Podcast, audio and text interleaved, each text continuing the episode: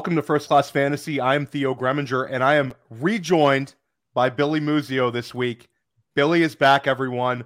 The people get what they demand. Billy Muzio back on First Class Fantasy, and you got to love it. Uh, last week I had Ryan Reynolds on. We did it solo, but it was, you know, I really, I really missed you, Billy. I genuinely missed you. So it was great to have you back here. Billy, you just got a chance to do a podcast with Josh Larkey and Ryan Reynolds a little bit earlier today. We've been doing like some crossover episodes with the 33rd team. Why don't you let everybody know where they can find that and what you did today? Yeah, we we just discussed uh, rookie running backs, their rest of the season outlook, as well as dynasty value outlook. Um, and we started from the top, of course. Bijan went all the way down to the Jaleel McLaughlin's and the Emari Demercados, and so covered everyone in between, um, undrafted free agents to uh, the cream of the crop and discussed, you know, what that's going to look like in, in, in this year and next year. So um, it was a good podcast, about 40 minute, a little quick banger, uh, knocked it out and, and it's rock and rolling over on the 33rd team YouTube channel. And these 33rd team uh, shows that Josh Larkey and Ryan Reynolds and a couple other of their content creators are hosting with Player Profiler content creators. Those are coming over here to Player Profiler YouTube. So, you know, you can go watch this on 33rd Team Twitter you can get their podcast version and to listen to Billy. But if you want to look at Billy too and Josh and these guys, you can do it right here, probably tomorrow or maybe Saturday. That's going to drop. But today we're really excited. Uh, Billy and I are joined by Dave Kluge uh, of Football Guys. We had a chance to podcast with Dave and Alfredo Brown this summer. We got to go on with you guys on your show, which was awesome. And then you guys came right here on First Class Fantasy. It feels like it was like last week but Dave, it's it's it's week nine. How are you doing today? And let everybody know about the work you've been putting out this season. Yeah, like you said, man, it's already week nine. Crazy that like after this week, we're at the halfway point through the season. I mean, we're already basically at the halfway point of the fantasy football season. It is flying by, but yeah, just staying busy over at Football Guys. We got the Football Guys Fantasy Football Show, which is what you two head host or guested on with uh, Alfredo Brown. Still got five episodes a week coming out there, so definitely be sure to check that out. And just want to say, love that you guys are doing that with the 33rd team. I've, uh, you know, know Josh Larkey well. He lives out here in Colorado, so he's become a good real life friend of mine. Ryan Reynolds, awesome guy as well. So I don't know you guys are doing that, but I'll uh, be sure to check those episodes out. You know, a bunch of people I respect. You two, Ryan and Josh. Those are uh, probably some some pretty fun shows. Yeah, no, I appreciate that. And and Matt Kelly is going on next week with them. I think Matt's doing wide wide wide receivers. I think I think, but I, I got to do quarterbacks, which was awesome. which was fun. Um, but yeah, it's great. And then check out Josh came on the game plan with Maddie Kiwoom. Ryan came here on First Class Fantasy. I think Josh is scheduled to go on a top 10 takeaways with Matt. So we're doing some awesome. really cool stuff with 33rd team over the next month. But Dave, yeah, you're you're like a machine with the content. You and Alfredo are recording all week long. It's it's tremendous. It's really good stuff. And you guys are very entertaining. And uh, you know, big hat tip to, to how successful that show has become. So, guys, we got to quickly talk about this if you're listening to this as a podcast, the game has already happened. So you can get a big judgment here on Dave and Billy here and, and myself.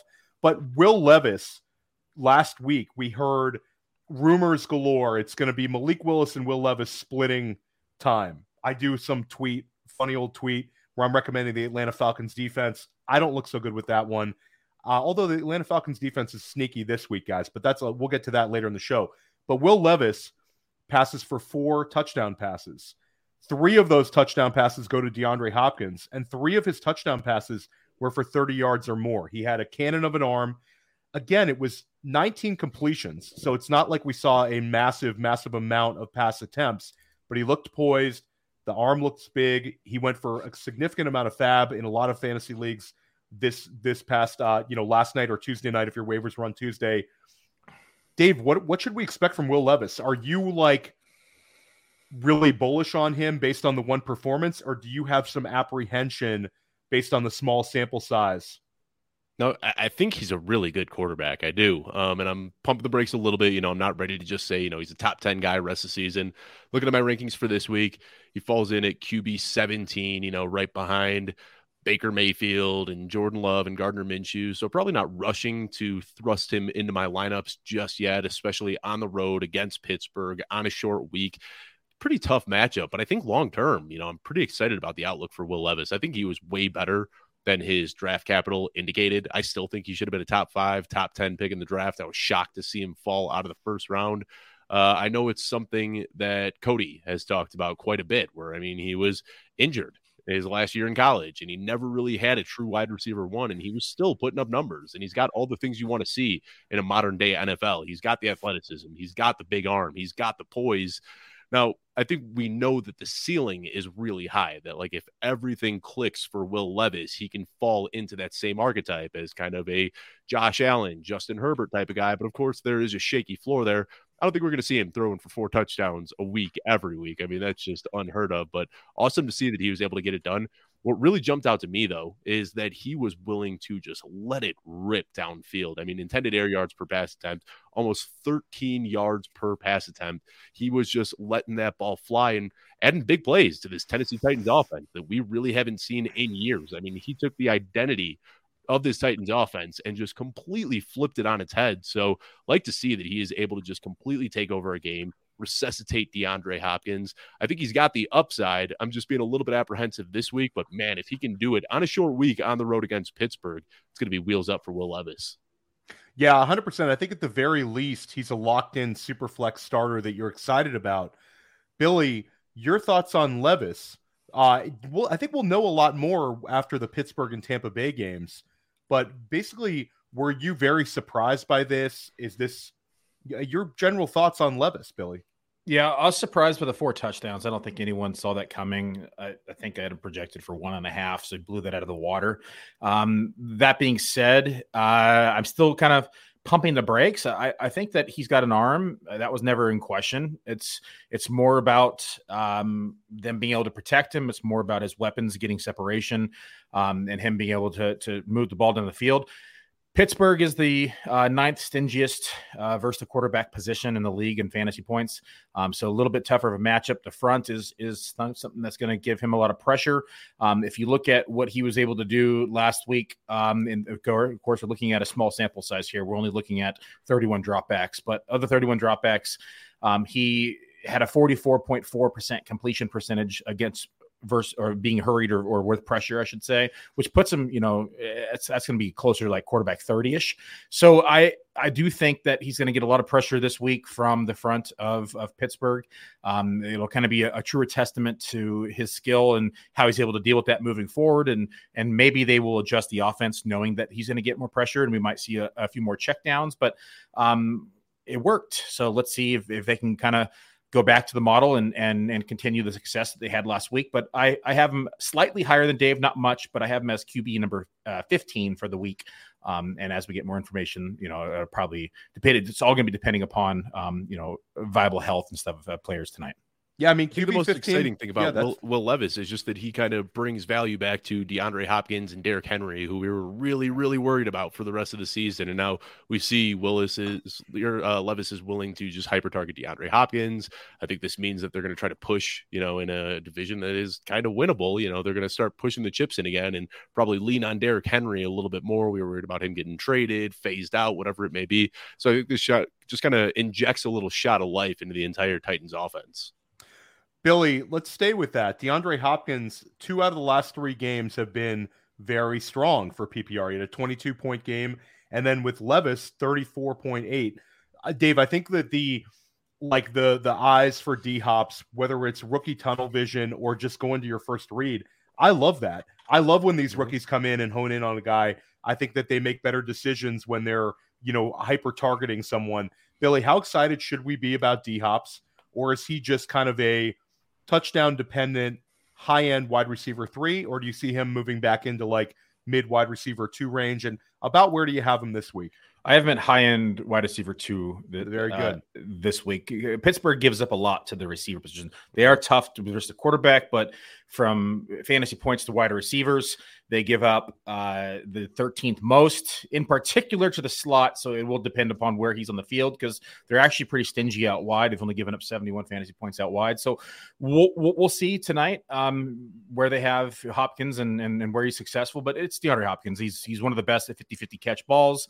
Um, and if Levis is going to just you know leave it up to him to make a play, then I have there's not many people in the league that I would put up against DeAndre Hopkins to come down the 50 50 ball. So I, I think that um, he's got every chance to succeed and and and I think high end wide receiver two this this week is is definitely within the realm of possibilities. Yeah, no, I'm I'm very interested to see that. I have a couple of DeAndre Hopkins shares that I'm really excited about now. Where a couple weeks ago it was like, ugh, I got to go back to D Hops, but you know, shout out to to Ryan Tannehill for making things so hard on all of us fantasy managers. Guys, let's stay on the other side of the ball. We're not even going to talk about the Pittsburgh uh, running back situation. We're not going to talk about the tight end situation. Uh, we'd love to see Muth back, but it's not happening. But one thing we do have is we had Diontae Johnson back with a heavily targeted game. I believe Billy 14 targets last week. And now you have, and George Pickens finds the end zone. Of course, the low target man gets the touchdown. That's just kind of how the split is going. But Pickens has averaged 14.3 uh, points per game in PPR this year. He's had 300 yard games. Now you have Diontae Johnson back. Kenny Pickett's playing. Uh, so there's, you know, that we're not going to have to see a quarterback change. Who scores more PPR points rest of the season? Diontae Johnson or George Pickens? Start with Dave. I think PPR is kind of the deciding factor here. I think in PPR, I'm going to lean towards Diontae Johnson because he's still pulling targets at just an obscene rate. And I saw a lot of jokes were kind of made about it. But I mean, last week's outing between both of these guys was just like a perfect microcosm for what to expect for the rest of the season. You know, Diontae Johnson pulling all the targets, ending up in the blue tent, and George Pickens on his, what, two, three targets ends up finding the end zone on a big play. I mean, that's kind of what we're going to see um, you know, I'm not the biggest fan of George Pickens. I kind of see him as like a Gabe Davis in a not as good offense, but man, like I keep betting against him and he just keeps ripping off big plays and scoring touchdowns. So there's like nothing about the profile in George Pickens that I like, but the dude can ball and he finds ways to make big plays and find the end zone. But if I had to bet on who I think is the safer option, Diontae Johnson, I mean, we've been singing this song for years about like touchdown regression. It's coming and it hasn't yet, but I feel like it's got to at some point, right? Like if this guy's pulling 10, 12, 14 targets a game, he's just got one of these two, three touchdown performances waiting to explode. So I'll bet on Diontae Johnson for the rest of the season. Billy, you're going to say Diontae Johnson. Am I correct? Yeah, it's I Pickens has had a good run, but we've talked about this before. It's it was that necessity, and uh, when, when when we've had a healthy receiving corps, and even add in Pat Freiermuth to the mix, he was sometimes third in, in the pecking order. And so um, now that we have Diontae Johnson back, it was pretty clear last week he was number two. Pickens saw a season low 13% target share last week.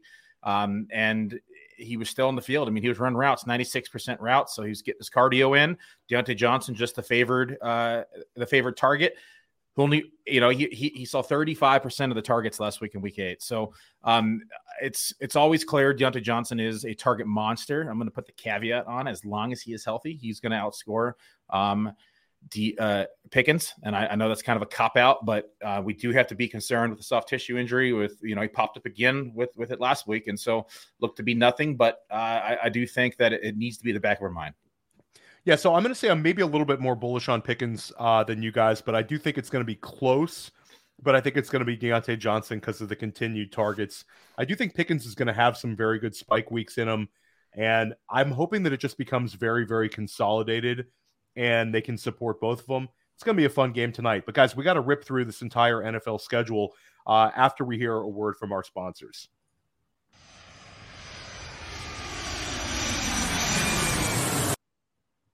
Hey, we're all starting new fantasy leagues all the time. And more often than not, where do we start our fantasy leagues at Player Profiler? On Sleeper. Because it's the best. You can imagine my excitement when I saw Sleeper rolled out Sleeper picks, baby. And game stacking is the path to positive returns with these pick'em games. Find that sneaky shootout and set most of the players to go over their projection for that week. Or you find a game going to get dragged into the mud and take every member of the passing game for less than their projections that week. And if you pick up to eight, that's how you 100x your payout on Sleeper. It's called the Hail Mary. So if you use promo code Underworld, you get a $100 instant deposit match. Check out Sleeper's terms and conditions for details. These Sleeper picks are live in over 25 states. Yeah, buddy.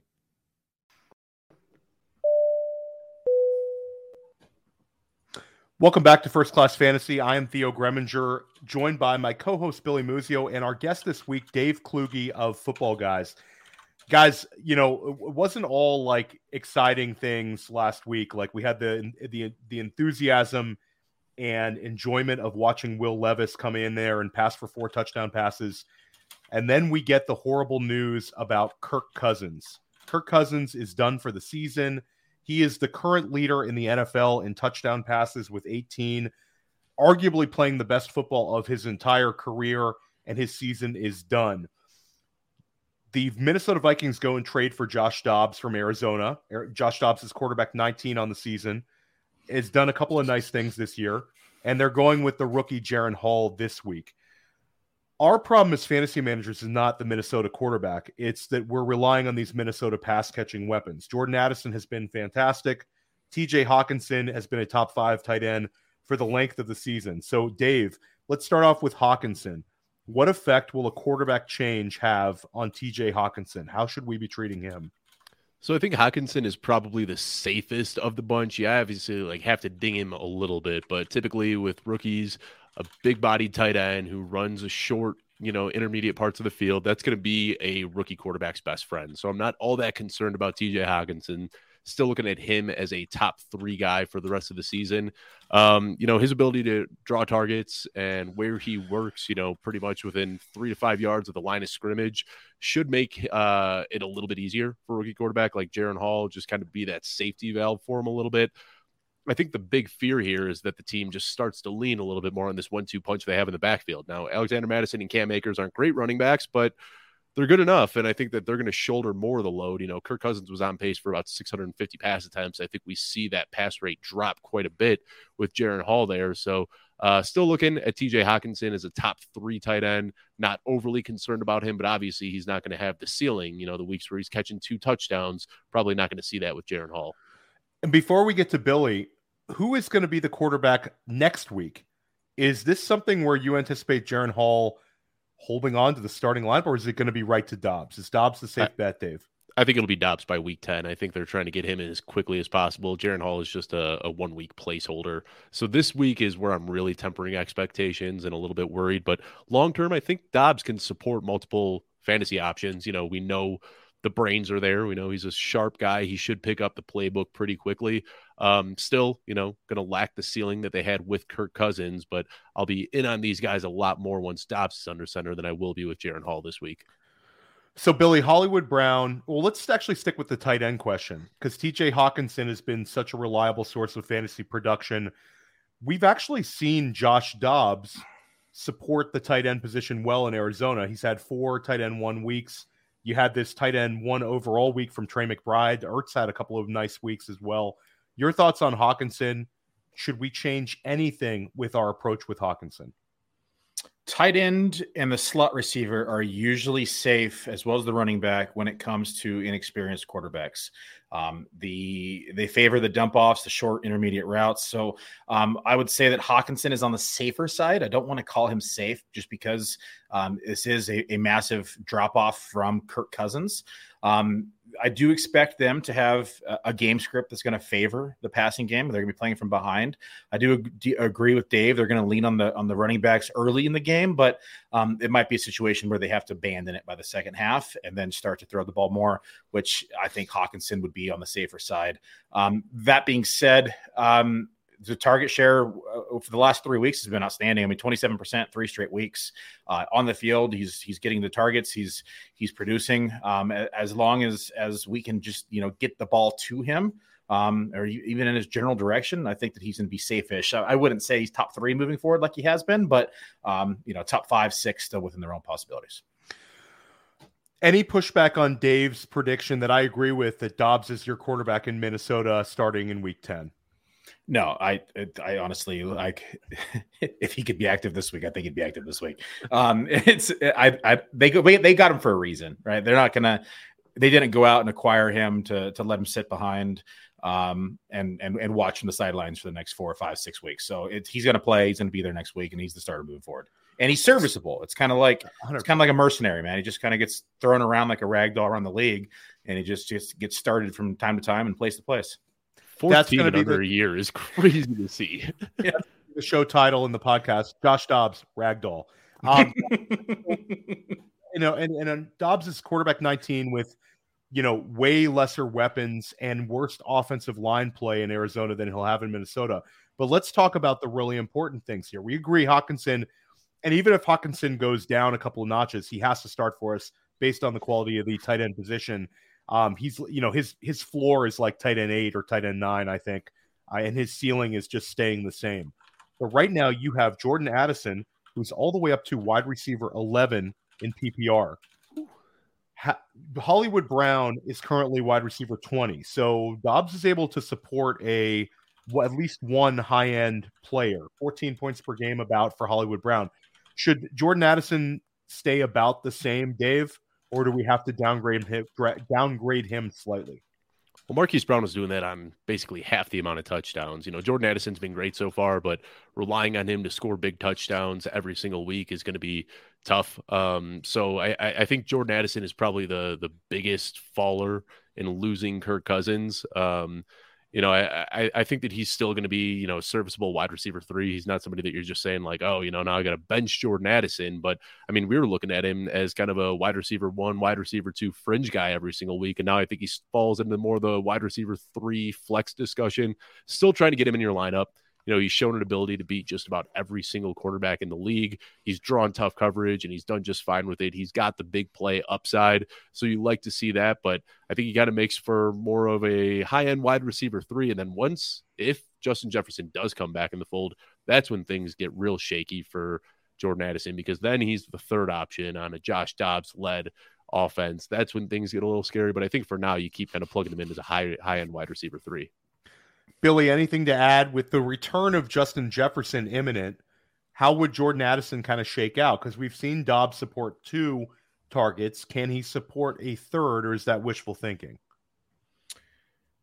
Oh, that's a good question. Um, I think it's I think Thank it's you. wish I think it's wishful thinking. I, I think he can on some weeks, but I don't think it's going to be consistent enough. Like mm-hmm. you, are going to see Jefferson, of course, be the number one. I think you, you might see Hockenson have a big game. The following game, you might see Addison have a big game. So technically he's supporting three players. I don't think it's going to be something you want to see as a fantasy manager because you're it's going to be like a Gabe Davis situation where you bench him one week and he has 30 points, and then you're going to start him the following week. He's going to have six points, and then you're going to bench him the following week. He's going to have 28 points.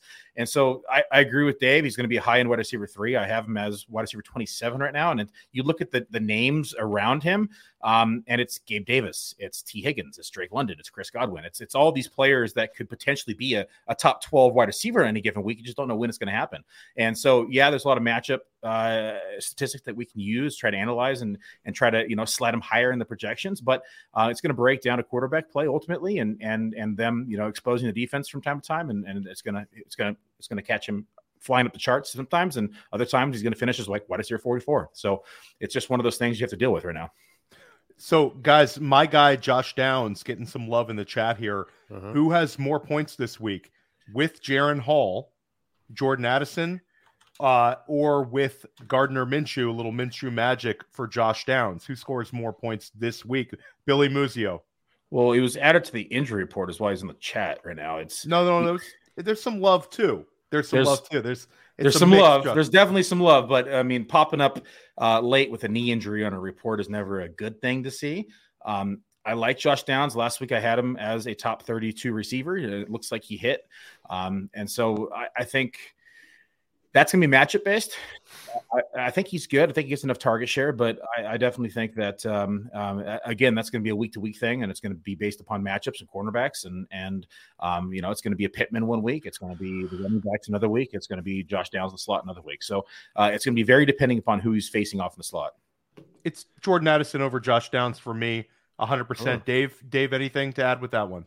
I, am going Downs over Addison, and maybe I'm uh, crazy for sipping the Kool Aid here, but Downs has been red hot. I mean, he is a uh, he's a wide receiver 11 over the last four weeks. Like he's been consistently drawing targets, scoring touchdowns. So uh, the fear here is in this matchup against Carolina, they are just going to run the snot out of the ball, and they aren't going to have much of a need to pass, and it's just going to kind of be a, a one-two punch on the ground with with uh, Zack Moss and Jonathan Taylor. But I think I'd favor uh, Josh Downs even with the matchup ahead of Jordan Addison. I, I, maybe I am, you know, getting a little too concerned about Jaren Hall, but I, I really am pretty nervous about him starting.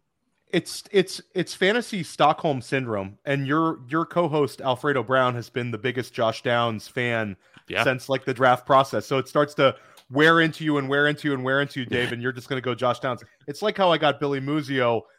He's just taking Dalton Kincaid's greatest tight end of all time, greatest tight end of all time, and and now we're here, guys. Uh, let's stay with the Indianapolis Colts and let's take this to Billy because Billy, we saw the return of Jonathan. This has been so many narratives. So at the beginning of the season, there was no Colts running back we liked. Then we had the epiphany of Zack Moss just coming and playing the best football of his entire career. Then you had, and the Zack Moss managers were basically getting a RB1 for free off the waiver wire, or they took him in like the 20th round. I mean, it was just like found money. Then you had the sadness for the Zack Moss manager when Jonathan Taylor signs, and everyone just assumes, you know, great job, Zack Moss, but take your place on the bench. We can't really use you in fantasy anymore, but you're still a really, really good handcuff. But it hasn't been the case. Zack Moss has continued to produce. Right now, Zack Moss is still running back four on the season, and he has a 18 point week and a 14 and a half point week in two out of his last three. Billy, is Zack Moss a flex play from here on out that you can use in the RB2 spot, even with Jonathan Taylor there? Is this a situation where the Colts just don't have enough weapons and they're going to continue giving Zack Moss the ball? or is this going to continually kind of slide down and down? Where are you at? No, I think you have to start him every week at this yeah. point. Like it's it's I, I, I don't get it. Like anyone who leaves um, Buffalo as a running back can go off and just be successful wherever else they go. Buffalo just apparently doesn't want to use running backs. I would not. Zack Moss being RB two in yards was not on my bingo card for 2023, and yet here we are. I continue to put him low in my rankings, and I continue to just get you know destroyed by him inside of the overall accuracy contest. So I finally kind of you know. I, moved him up. I don't think it's high enough. Like he's RB 20 this week, and I'm kind of concerned. Like it should probably be like RB 15. And so when we take a look at the the analytics, I mean, he's consistently seeing 48, 50% of the rushing attempts on a week to week basis since Jonathan Taylor returned. I mean, week eight, 40%, week seven, 50%, week six, 47%. And he's consistently still involved inside of the passing game. Not a lot, but still seeing, you know, three to five percent every single week. It's enough to be relevant. And the the the biggest thing, and this is the part that is like I wasn't expecting, is he is the short down distance snap guy. I mean, he's seeing mm-hmm. 71, 75 percent the last couple of weeks of the short down snaps. And in the two minute period in week seven, he saw 100 percent of the snaps. So I, Jesus Christ, Zack, it's I don't understand it. Like you, Jonathan Taylor, you finally agreed to pay him. Like, why you agree to pay him if you know you're just going to continue to use Zack Moss this way, let him walk, and when you could have, you know, played hardball because you had a running back who's literally RB two in yards right now. From a GM perspective, it makes no sense. But now you got two running backs that are viable every week. Dave, do you believe in a Zack Moss corollary where if you bench him, that's the week he's going to give 25 points? Is that the fantasy gods way of saying keep Zack Moss in your lineup? I mean, it sure feels like it, right? I mean, uh, Jonathan Taylor's first week back, I was so fired up and bench Zack Moss in a few leagues, and but I think he went for like 32 that week. I mean, it was just gut wrenching to and see. And Taylor but... had like nothing the first week. Exactly. Yeah. Yeah. Yeah. And now, now we're seeing the sliders start to move in Taylor's favor, but you know, it's not like Zack Moss has been a liability in the run game. Like I see people getting frustrated, and I understand the frustrations because we invested a lot in Jonathan Taylor, but Zack Moss has quietly been like very, very good. I don't know if you guys buy into rushing yards over expectation. That's one of my favorite stats to kind of measure running back's efficiency. He's third best in rushing yards over expectation per attempt this year. It's De'Von Achane, Breece Hall, and then Zack Moss. I mean, he has not just been taking what's given to him, he is making plays after contact. He's doing a lot with the ball this year. So for me, I mean, uh, I'm pretty much in lockstep with you, Billy. I got him as my RB 19 this week because this matchup against Carolina is just so juicy. I mean, they're giving up 31 fantasy points per game to running backs. That's second behind only Denver. So obviously, you're starting JT. You know, the the sliders are moving in his favor, but Zack Moss outtouched him in the red zone last week, four to one. Like he's still getting high value touches. He's still getting work in the passing game. So yeah, you got to keep looking at Zack Moss as a kind of a high ceiling RB two. Yeah, and Carolina's given up the most touchdowns to the running back position, twelve on the ground and two, two game. Yeah, twelve on the ground and two in the air. yeah, unbelievable. Uh, Zack Moss, you know, a shout out to anybody playing Dynasty in the chat. Zack Moss is only 25 years old. So I have a theory that Zack Moss is going to be a guy this offseason that some NFL team is going to sign, you know, for like a Jamaal Williams type deal and he's mm-hmm. going to kind of continue going. And Shane Steichen has been singing his praises. Like he really can't stop giving Zack Moss the ball. They have a lack of weapons, and he's been incredibly productive. Just start him. If you have Zack Moss, just start him. If you have Jonathan Taylor, just start him. The only problem is fantasy managers who have both, and then they're kind of stuck there. You don't really necessarily want to start both of them. Uh, that's a tough one. But guys, you know, one situation that's a little bit ugly on the flip side, Zack Moss was a guy you got for free and he's producing. Chris Olave was a summer steamer. This is a guy that we were very high on at first class fantasy, and he had steamed up into the second round of high stakes drafts as the summer moved along, being drafted basically as a wide receiver one. He's had one single game of over 19 points uh, with uh, 19.2 points, but that was in week one. Scott Barrett had a tweet this week about how Rashid Shaheed has more receiving yardage since week 12 of last season than Chris Olave.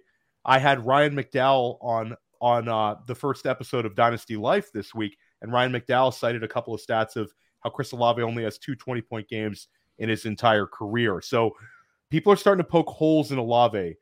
Dave, is Chris Olave a bounce back candidate, uh, or is the 12.7 points per game that he's at currently and the wide receiver 26 that he's at about what he is? And I'll say this target share and air yards are there. The production just hasn't been. Your thoughts, Dave? Yeah, and, and you took the words right out of my mouth. The target share has been there, the air yard share has been there, but doesn't this feel like oddly reminiscent? I made the joke on Twitter a few days ago, like he's like the Kyle Pitts of wide receivers. Like all of the metrics are telling us buy Chris Olave, buy Chris Olave, but it just hasn't turned into production yet there's something to be said for chemistry. I mean, Derek Carr loves Rashid Shaheed, and he seemingly hits him in stride deep downfield every single time he's open. He's able to connect with Michael Thomas, and he and Chris Olave just aren't on the same page. I don't know if it's option routes and you know Olave's running the wrong routes, or if he just doesn't, you know, if Derek Carr can't get used to the speed.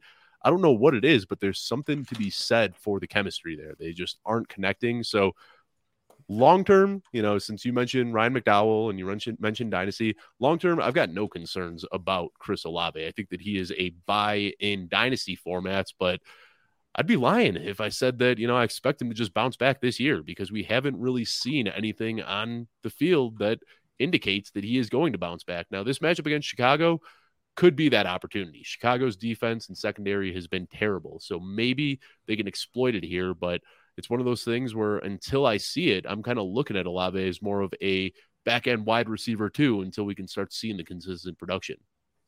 Billy, Chris Olave was one of your guys.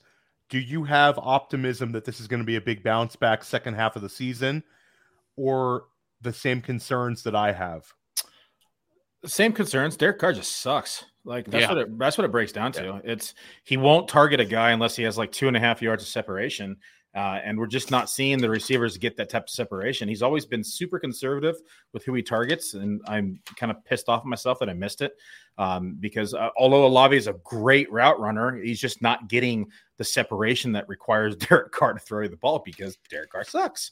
And so that's why we're seeing the running back right now just get a ton of dump offs. We're getting like 20% plus target share from Alvin Kamara because it's the safe outlet for Derek Carr.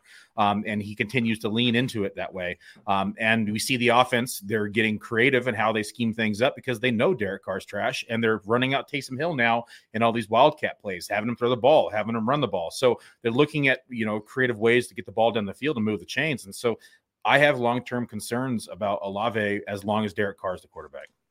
Stay with Derek Carr. Dave, you write a really good uh, article every single week uh, called Starts and Sleepers of the Week. And you are talking about Derek Carr this week. This is a guy that I've talked about for the last couple weeks. Like real life quarterback, not so good. But fantasy quarterback, he's had consecutive 300 yard passing games. Where are you at on him this week against your Chicago Bears?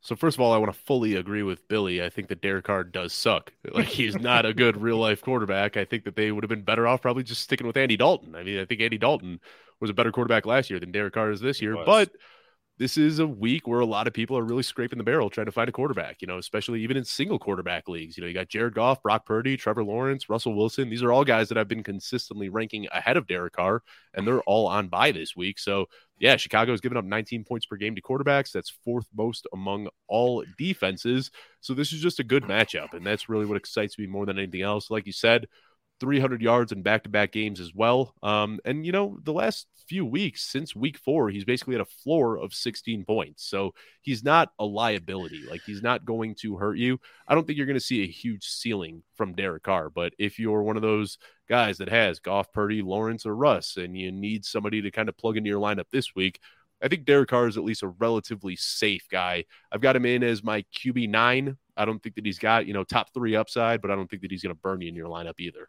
Yeah, just real quick, rewind a little bit with Olave. Chicago gives up the third most fantasy points to the slot receiver. Chris Olave has ran a 36.7% slot rate, which is number 16 in the league. And so if he doesn't do it this week, then I have even more concerns moving forward for Olave. Billy, let's let's pivot real quick because Dave made a comment. This is not a dynasty show. This is a redraft show. But Billy, you also play dynasty. Do you have concerns of Chris Olave being an elite dynasty asset, or is this a guy – who's peaked in Dynasty, his value right after his first year. Like your thoughts? No, I think if he just has a competent quarterback, he can even, you know, ascend further than where he was this offseason and could be a wide receiver one on a week to week basis, uh, especially MT's, you know, not youthful anymore and, and is going to continue to be phased out. It's going to open up more target share. Alvin Kamara is going to be getting phased out in the coming years. He probably got another two years, quite frankly, based on that contract, maybe, maybe a year if they're lucky, but um, more than likely, you know, that's going to open up 18 to 20% target share. So this could potentially be someone like you see with like a, a consistent 30 plus percent target share on a week to week basis in the coming years. And so from a dynasty perspective, I still have a lot of hope with Olave and I love him as a prospect and as a talent. I just, it's 2023 quarterback situation is the only thing I'm concerned about right now. We'll take one question from the chat here. Dave, Derek Carr, Sam Howell, or Will Levis? Who would you rather start this week? Now, my rankings favor Derek Carr. He is my QB9. Sam Howell is my QB10. But we're looking at vastly different range of outcomes for these two guys. So I think really it depends on what you need. If you want a safe option where you're getting 15, 16, 17 points, I think Carr is the guy. But if you need to swing for the fences this week, you're playing against, you know, a loaded team, then you plug Howell in. I do have some concerns with Howell going up against New England. Um, but, you know, Howell, as we saw last week, his range of outcomes is literally being the overall QB1 in the week. I don't think Derek Carr has that. So, kind of a tough question. I'd need to see who you're playing against and see who else is on your team. Carr is the safer option. Howell is more of the boomer bust option with a much, much higher ceiling. And Billy, am I a sicko totally for wanting to start? There, by the way, no, no, I don't mind it because I this am I like a total sicko because I want to start Sam Howell in a bunch of places, but I also want to start the New England defense in a bunch of places too. Yeah, because I feel like that could be like the range of outcomes is Sam Howell has three touchdown passes, or this is like a classic Bill Belichick game where Bill Belichick watches Sam Howell and he's like, oh, okay, he's not going to pick up this blitz pickup. And it's going to be like the classic, like three picks, six see sacks. Yeah, and see go. So I feel like it's it's a wide range. And and if you're playing a league with uh, you know, where points matter, you still want to have a little exposure to Howell, even though it might burn you. Billy, Carr, Howell, Levis.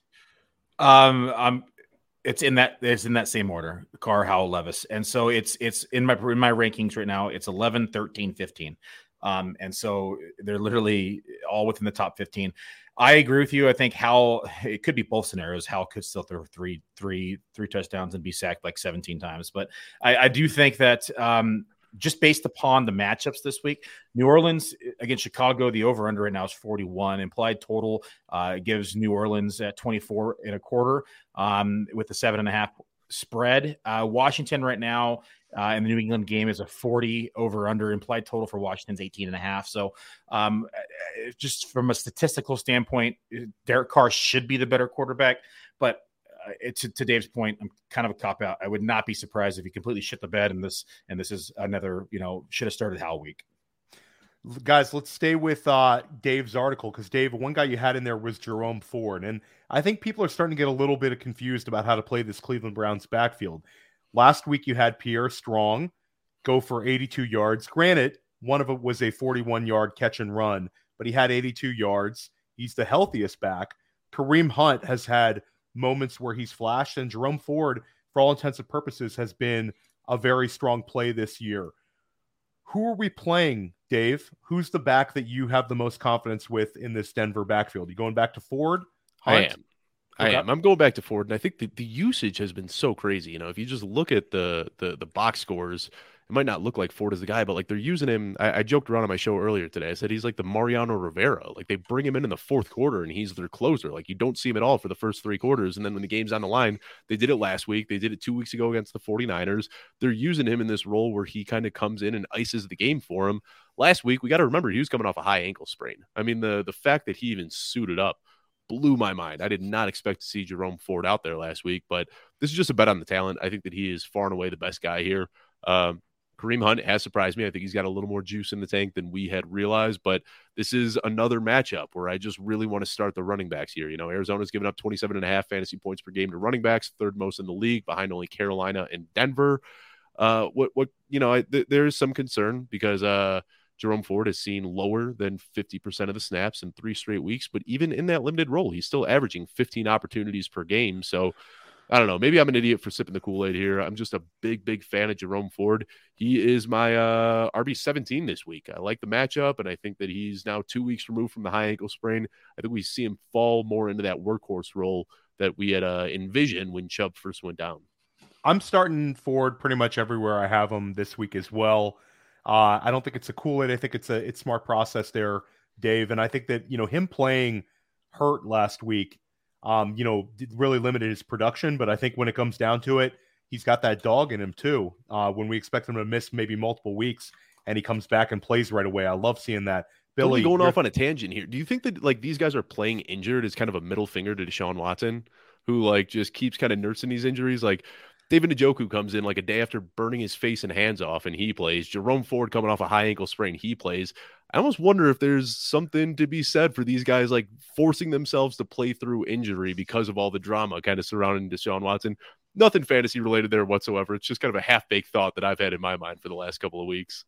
That's deep, deep, deep, deep thinking from from Dave Kluge here at First Class Fantasy. Everyone, Billy, your thoughts on on Dave getting inside the head of the Cleveland Browns organization? I just think Deshaun Watson sucks and he knows it. He doesn't want to get back yep. on the field. He's, he's he's just trying to take his money and run. Uh, back to the Ford thing. Matchup is juicy, uh, as Dave mentioned with Arizona. Um, and eh, Ford, the only thing that I'm hesitant on is how healthy is he? Because we saw mm. last. Um, it looks like they had every intention of trying to rest him. Um, all the signals, to Dave's point, were pointing that he would sit. They even activated or uh, brought up Wilkins from the practice squad. It looked like they elevated him. It looked like that we were going to see him be inactive, and then it, to our surprise, he was active. Um, but if you look at the, the first half, he didn't play much in the first half. Most of his playing time came in the second half, and um, we saw that he was actually so I think what happened was they tried to sit him, they tried to rest him, then they realized they needed him in the second half. Um, they didn't really want to lean into Hunt and Strong um, to to shoulder the load because we saw Jerome Ford take 100% of the two minute snaps, and mm-hmm. he saw um, the long down snaps. He saw 90% of them as well. So it's clear they trusted him the most when when he was needed the most.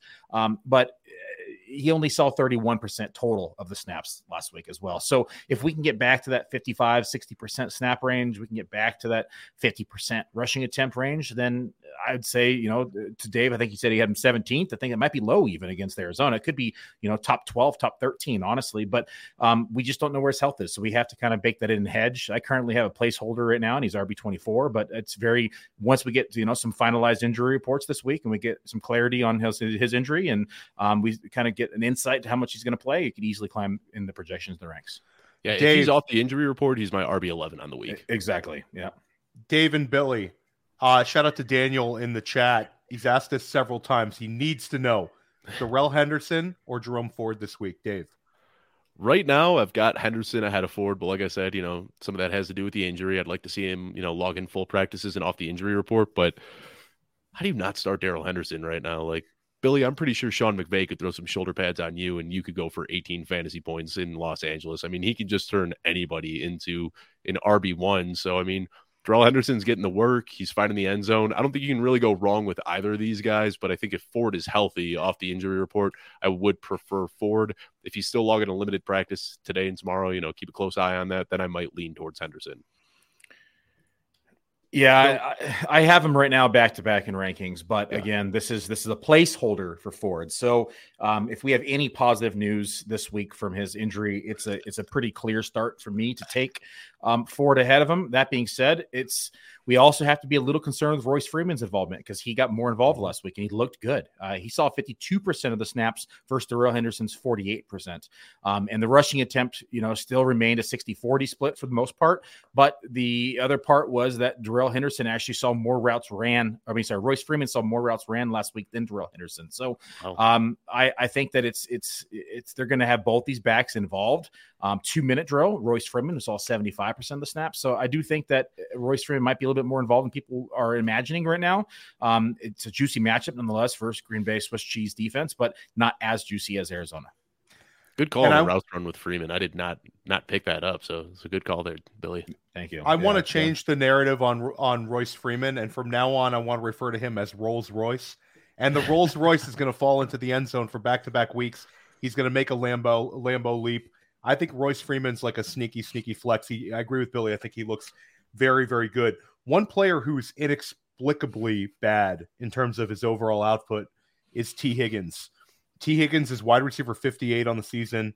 Uh, he's averaging eight points per game in PPR. This is a guy who was being drafted alongside Keenan Allen, alongside DK Metcalf. I mean, it, it's it's getting really, really bad. Dave, do you have hopes for a big Tee Higgins game? Joe Burrow looks like he's back. Uh, so we have optimism at the quarterback position. Is Buffalo this week the week you want Tee Higgins in your lineup? Yeah, I mean he, he better be. I got Tee Higgins as my wide receiver 12 on the week, which is crazy wow. given the production that he's had so far. Billy, Ooh. I'm uh, interested to see where you got him. I'm sure it's significantly lower than wide receiver 12, but this is kind of maybe me wish casting that Tee Higgins can get it back. But I mean, Sunday night matchup at home against the Bills, second highest over and under of the week. And like you said, Joe Burrow's back. The Bengals are back. The first four weeks, this team is averaging 12.3 points per game. Last three weeks, they're averaging 27.3. And we haven't seen much from Higgins. You know, he had that rib injury. Inactive in week five. He came back in week six and only played 54% of the snaps. Was kind of in a decoy role. Had a bye week in week seven. And then even last week, you know, he only saw two thirds of the snaps, 67%. I got to hope that they are just kind of keeping him on ice for when they need him. And this is the game that they're going to need him. You know, pre injury, he was consistently seeing 86% or more of the snaps. Last year, he was an 85 to 95% guy. Uh, and he was pulling 9.3 targets per game. Like that's the Tee Higgins that we know and love. He's just been injured this year. So I think this is a matchup where they need him to step up, you know, just trying to get a little narrative here. Uh, Tee Higgins hasn't been the guy, but he's been severely limited. So you know, looking at his consensus ranking, people are looking at him like ranking him at like the wide receiver two, wide receiver three bubble. And I think we see Tee Higgins return to form as the dominant wide receiver one that we've seen in years past this week against Buffalo. I love it. I, I mean, I would love to see a big Tee Higgins game. I'm hoping this is a shootout. We love we love that there's I mean, this is maybe the best week of the year in terms of marquee matchups. Oh, yeah. Um, so you know, I'm getting stoked about that one. But Billy, do you share Dave's optimism for Tee Higgins this week? He doesn't. Uh, I do not. No, not, not quite. Would you say wide receiver twelve? Is that is that what it was? Wide receiver twelve, man. I'm sipping the Kool Aid. I'm, I'm ready for a Tee Higgins week. yeah, I like Let's the go. bold. I like the boldness because if it pays off. It's gonna it's gonna pay off dividends inside the rankings. Uh, the the part that I'm concerned about is just how much, or I should say, how little he's been involved. Um, it was nice to see him back in on the field a little bit more last week. He saw 82% of the routes last week, where he had seen sub 60%, 56 and 51 in weeks four and six. There was the bye week five. Um, and he had only seen, you know, 12 and 16% targets those weeks. So the involvement was a little bit encouraging. Um, that being said, Buffalo gives up the 13th fewest points to the wide receiver position. They're pretty stingy across the board, whether it's slot or out wide. So um, I do like the matchup, though. It's, it's, it's potentially a shootout. You know, it's the second highest over under the week, only behind Kansas City. Um, and so the Kansas City Miami game. And so I, I think that it's definitely within the realm of possibilities. Top of the hour, I talked about wide receivers being in this range of Jordan Addison that um, could potentially really hurt you in rankings. That you know you put them in this area because they have the talent to finish as a top twelve receiver in a given week, but the situation that they're in is kind of uh, placed them here in that two three bubble to exactly where they're at. Is what Dave said. It's that Tee Higgins, Jordan Addison, Gabe Davis range, and so this is all wide receiver, you know, twenty fourth or twenty six, and so it's it's it's one of those things where it can it, they could easily finish ahead of this, but they could easily finish behind it as well if if if things don't go their way. So I'm going to go. I'm going to defer to Adam Hutchison, our injury doctor over at Football Guys, and he said that you know this injury when it first happened, he said it's a four to five week injury, and he said that he expected to see him back at 100 percent by week nine. So oh, we've seen the snap share slowly kind of ramping up. Uh, the Buffalo defense is banged up as well. So, I mean, this is, like I said, me really wish casting that we can see it from Tee Higgins. But I think that a lot of the things you talk about, you know, his lack of involvement, lack of production, all that can really be attributed to the injury that he suffered, the, the, the rib injury. If you look at the first three games of the season, averaging over nine targets per game, I really think that we still have that Tee Higgins somewhere and just haven't seen it this year because of the injury. So, Quentin Johnston last week had his best game of the season, five All catches, right. 50 yards. We're done with Quentin Johnston. Next. we're gonna give we gotta give we're gonna give Dave so so so Billy Billy we're gonna skip you on this one but Dave you have some optimism for Quentin Johnston uh why don't you share it? You know because I think when when uh Simi uh, Fecco scored the touchdown you know I think Quentin Johnston you, you know it's bad when you don't can't even say the guy's name and don't I, I, can't either. I mean Fehoko we're at. Fehoko Fehoko there you go Fecco. I live on Long Island, people. You know, I don't need, you know, I'm going to say it how I see it. Dave, uh, Quentin Johnston, talk talk his fantasy managers off of a ledge here. Jets are a tough defense. Just push them if they're that close. Push them, push them off the some, damn ledge. You have some optimism, man. Share it with us. I, I, mean, first of all, my optimism is that I'm ranking him as wide receiver 44, which is still way about 40 spots too high. Yeah, exactly. And I, and I get it. I, I know right now, you know, I'm I'm no stranger to the player profiler stance on Quentin Johnston, and I know everyone in the chat's going to start throwing their tomatoes at me. But hear me out. First of all, I think you got to go deep when you start looking at flexes this week because there's a lot of really really good players on by Amon-Ra, Deebo, Aiyuk, Sutton. Calvin Ridley, Christian Kirk, and then you start looking at running backs. You know, if you're in a flex position, Christian McCaffrey, Travis Etienne, Javonte, Gibbs, Montgomery, so I think you got to start getting a little creative with the flex here. And last week we saw season high in targets, receptions, yards, snap share. Everything started trending up for Quentin Johnston. But what I like more than anything is more than just seeing you know increased involvement is that they drastically changed how he was involved. You know, they drafted this guy, and I think they just looked at the measurables and the size, and they said, "Well, this is our new Mike Williams." And they tried using him in that role. And Mike Williams is a downfield guy, a contested catch guy that's not what Quentin Johnston is whatsoever. If you look at him at TCU, he was catching screens, he was catching uh, slants, and he was getting yards after the catch. And last week we saw the second lowest aDOT of the season. They were feeding him these short touches and letting him do things after the catch. And sure enough, he had the most yards after the catch of the season. So I'm hopeful that this, you know, goes against everything Kellen Moore does. Kellen Moore likes to get his receivers deep downfield, stretch defenses vertically, but I'm hopeful that maybe somebody got in Kellen Moore's ear and said, listen, we drafted this guy in the first round. You're not tailoring to his skill set right now. Let's get the ball in his hands near the line of scrimmage and see what he can do after the catch. So again, I think this is more of a high ceiling play. Don't be surprised if Quentin Johnston gives you zero points, but this could be one of those opportunities where they feed him balls, let him do things after the catch, and we could finally see that breakout performance from QJ. Yeah, no, I, I I'm I'm gonna stay I'm gonna stay somewhere between you two guys on this one. Like I'm not quite as optimistic as Dave, but he did look a, look pretty good last week at times. So I'm gonna say that I have a little bit of optimism for QJ rest of season. Um, I mean, we got to maintain hope, don't we, Dave? I mean, l- listen, I wasn't a huge fan of him, but I was a fan of how they used him last week. So again, getting super. They had to here. though. I mean, like yeah. you had everyone was hurt. Yeah, Gerald was Everett, out. Everett, Everett was, was banged hurt. up. You have Palmer banged up, and he still couldn't produce. And so, Quentin John, uh, the, the biggest thing with Quentin Johnston, the reason why I didn't like him is he just couldn't separate.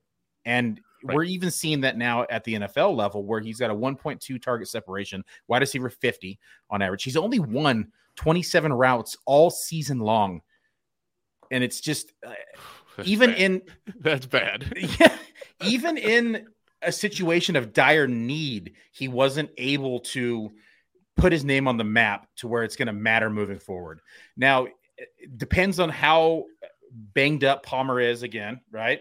Um, and so let's watch that injury report and watch what everything's going on. But I just don't see a scenario where Quentin Johnston is going to have long term success, at least in 2023, as long as they have other options on the field. To me, it's pretty simple. He's a he's a YAC guy, and they're not really giving him opportunities for YAC, so it's a stylistic misfit. Um, you know, they could have gone in many different directions. If it would have just been Jordan Addison, you, you know, instead of Quentin Johnston, this Chargers offense would just be supercharged. Oh. Uh, guys, we have one question in the chat here. Palmer didn't practice today. Would you stash Quentin Johnston over Pop Douglas or Jahan Dotson? And Pop Douglas is a guy that we're very, very bullish on. But let's take us for a for a this week situation. Quentin Johnston, Pop Douglas, or Jahan Dotson. Curtis Samuel's a little banged up. Start with Billy Muzio on this. Just this week, or let's take it to let's take it for this week and rest of season. It's Quentin Johnston's office list altogether for me. Okay, like done. He's wide receiver 66 in my rankings this week. Oh. Um, if if Palmer doesn't play, then that of course is subject to change. But as of today, I'm I'm projecting Palmer to play. Um, Demario Douglas steps into a, a major workload now that we have Kendrick Bourne, you know, lost to the season with with injury. Uh, Douglas inside my projections right now comes in as wide receiver 39, which is just Ooh. behind Rashee Rice. Um, I have him ahead of you know Dubes, Palmer right now, Marquise Brown. Um, so there is um, a lot of uh, a lot of a lot to look forward to to Mario Douglas. Um, this pie just got consolidated, and the other people who are competing to eat this pie right now is Juju Smith Schuster and DeVante Parker. It's not really anything that's going to be uh, giving hesitation towards the receiving corps. I would expect them to run a shit ton of 12 personnel to have, you know, both tight ends on the field. Um, but I still think that Demario Douglas probably slides into that number one wide receiver role now. Demario Douglas Parker is banged up. So we got to take a look at that. If if, if yep. DeVante Parker can't play this week, yeah, wheels up for, for Douglas. And Douglas also gets those manufactured rushing attempts every single game, Billy. So yeah, they're trying to get him the ball. And let's not forget who they're facing this week either. I mean, Washington yeah. couldn't stop me running around, and I'm 255 pounds. And so they've given up the second most fantasy points to the wide receiver position, only behind, I mean, to the, yeah, the wide receiver position, only behind Philadelphia. And it's been consistently out wide and in the slot, both above 160 fantasy points. So Washington can't stop anybody in the receiving corps. I think Demario Douglas is set to have a big week. So six out of seven with Washington is they've been getting bullied by the big bodied physical receivers, and that's not what Demario Douglas is. So I don't know. I, I totally get what you're selling with Demario Douglas. I'm tempering expectations a little bit. Um, it's easy on paper to say that all the targets are going to go his way. If DeVante Parker is active this week, he's actually the Patriots receiver that I prefer. But out of the guys that we talked about here, am I crazy for leaning Dotson? Like even after I was just saying Quentin Johnston, Dotson is the guy that I favor in my rankings this week, and doesn't feel good because we've been burned by him a lot, but you know, they finally made a concerted effort to get him the ball last week. And Dotson looked like the explosive playmaker we saw last year. So out of Pop Douglas, Quentin Johnston, and Jahan Dotson, I'm going to favor Dotson out of that bunch. Yep, I'm I'm excited about I'm excited about Pop Douglas. Really excited about him. He's a guy I had very high up in my waiver wire column. But you make a good point on Jahan Dotson. I think that hey, you know, Dotson was incredibly disappointing, but he looked very good last week against Philadelphia. So a lot of season left on that one, guys.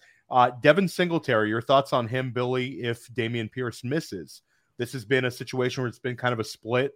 Pierce has really struggled in terms of his efficiency. Now he's banged up. Is this the window for Devin Singletary to maybe be a low end uh, running back too? So on the Fantasy Pros podcast that I do um, with Pat Fitzmaurice and, and Tara, um, we've talked about this kind of change to the guard inside Houston per se between Dameon Pierce and Devin Singletary that started in roughly around week six. Um, week six, Singletary outsnapped Dameon Pierce 52% to 35%. Um, the rushing attempt uh, percentage was a damn near even split at 43 to 40, um, 43% in Dameon Pierce's side. But last week, um, we continue to see more and more of this kind of trajectory to where 43% snaps for Pierce, 41% snaps for Devin Singletary. Um, routes, um, 33% for Devin Singletary versus 26% for Dameon Pierce, who has not had a target in two weeks. 0% target share for weeks six and eight uh, in, in, on both sides of their bye, where Singletary has seen um, 8% in week six and 10% in, in, in week eight. So I think Devin Singletary is the back that I'd want to own moving forward right now, especially now that Pierce is banged up. He already wasn't performing. Um, I think they're going to lean more more into Singletary, and we we can see clearly based upon you know the the stats and analytics I just read off that he's the the clear favorite inside of the passing game, um, and if they're trailing from behind. So I'm going to want the passing down back in an offense that is is not really moving the ball on the ground, and so Singletary it is for me over over Pierce. And He's also out touching him in the red zone, not just the passing game. Singletary's out touching him in the red zone over the last few weeks too. I mean, Dameon Pierce looking like he might just be completely dead. We've got a few guys over at Football Guys that are just recommending him as a drop. You know, we always talk about like the grenade drops. You know, the guys that are just roster cloggers. Somebody's going to splash a bunch of fab on them, and they're just going to waste away on their team. That's what Dameon Pierce is looking like right now. You're never putting him in your lineup. You don't want him on your bench. Just drop him and let him be somebody else's headache nothing better than a good sabotage drop to really yep. shake up and make somebody use that fab. I love it. Um, I like the grenade drop uh, term. I've always, you know, gone with the sabotage. Grenades even even more effective. Uh, your your term is now our term, Dave. we're taking that over here at Player Profiler, guys. Uh, we're we've hit an hour, but we're gonna keep going because we got to talk about these really big time games. And guys, the chat is lit. If you're in the chat, please hit the like button. Um, it helps us out here. Dave and Billy, we have we talked a little bit about Buffalo and Cincinnati, and that game is very, very good, but it doesn't really register in terms of the big two.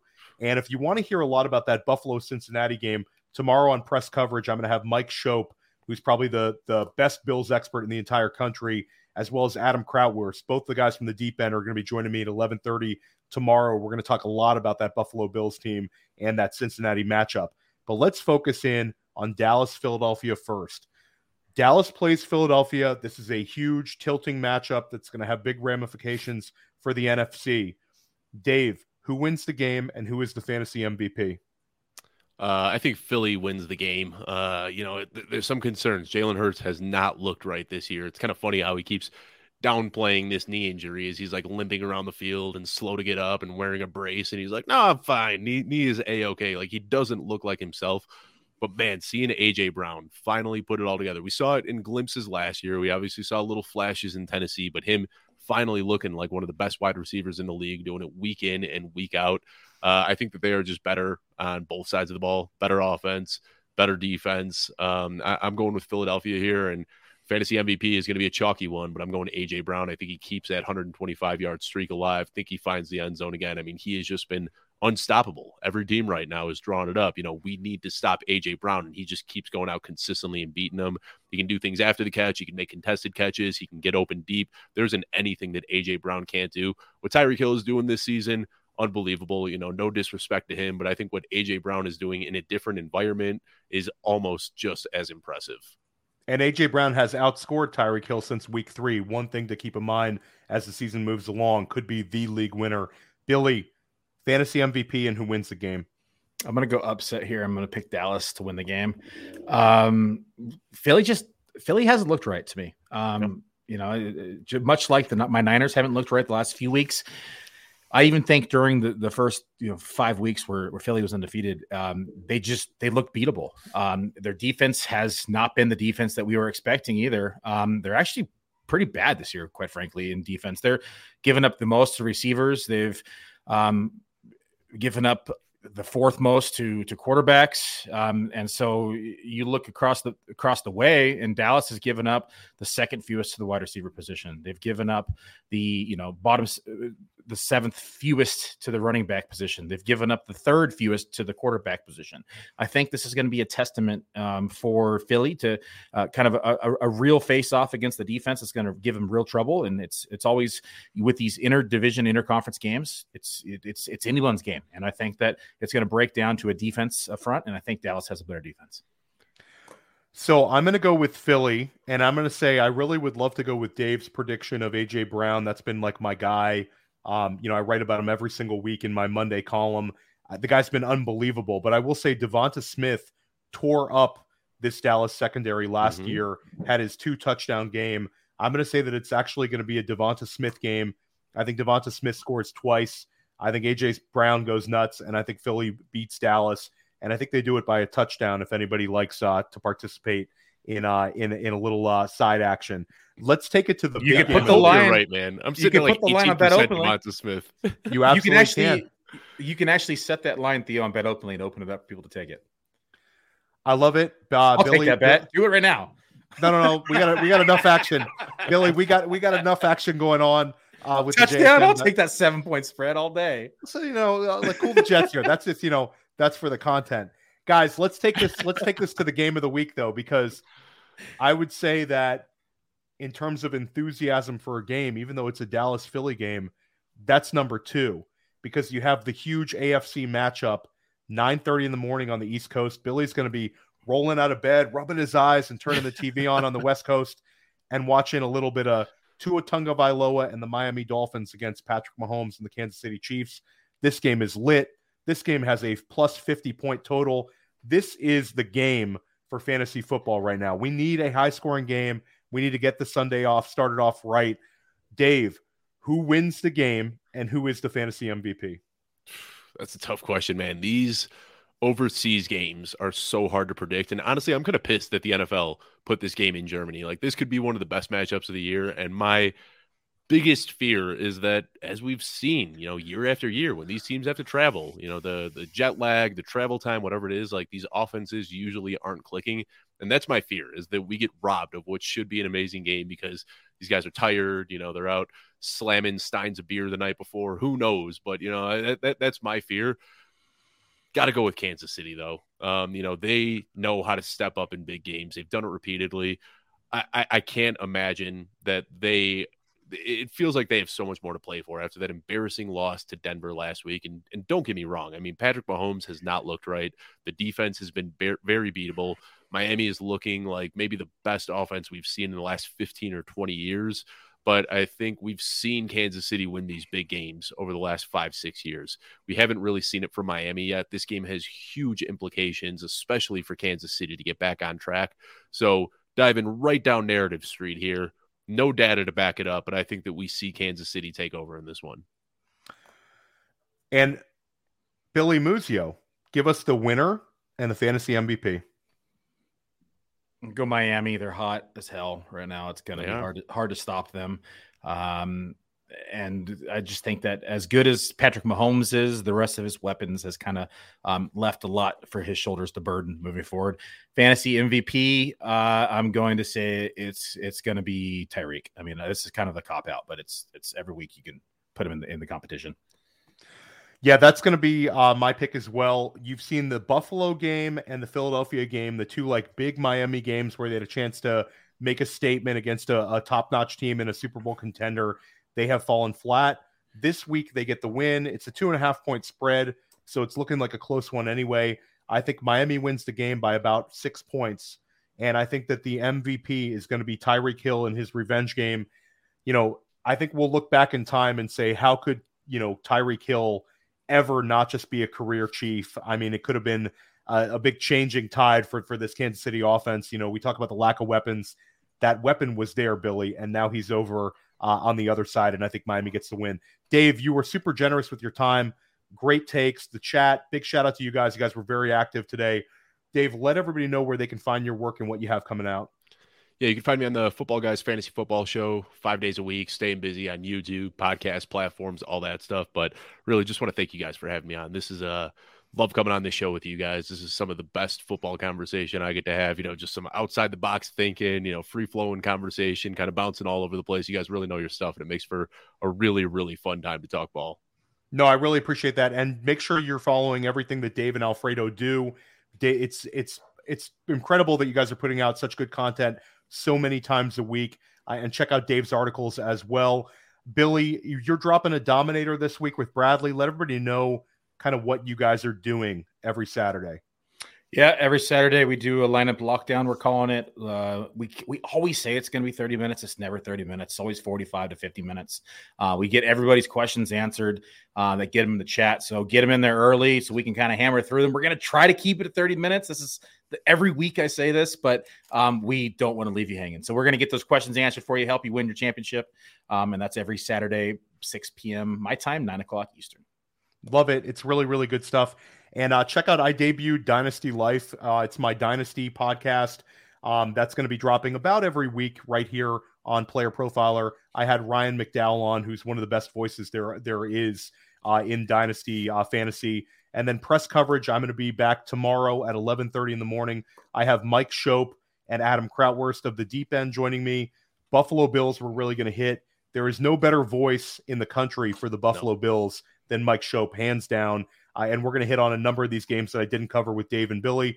Stick with us here at First Class Fantasy all year long. We got you covered for the fantasy playoffs. We got you covered for your trade deadlines. We're just going to get after it. And uh, everybody, let's enjoy this week of football. It's going to be a great one. This might be the best week all season long. Thanks for joining us. Hey, I want to take a moment to thank you for tuning in. It's important to me that all of our media be free. This is only possible because of you allowing a true independent sports media enterprise to thrive unlike any other in the business. So please subscribe to the All In package to continue to make all this possible, to ensure that all of our stats, information, data, content is available to you, especially you, the people that get the site and get the show.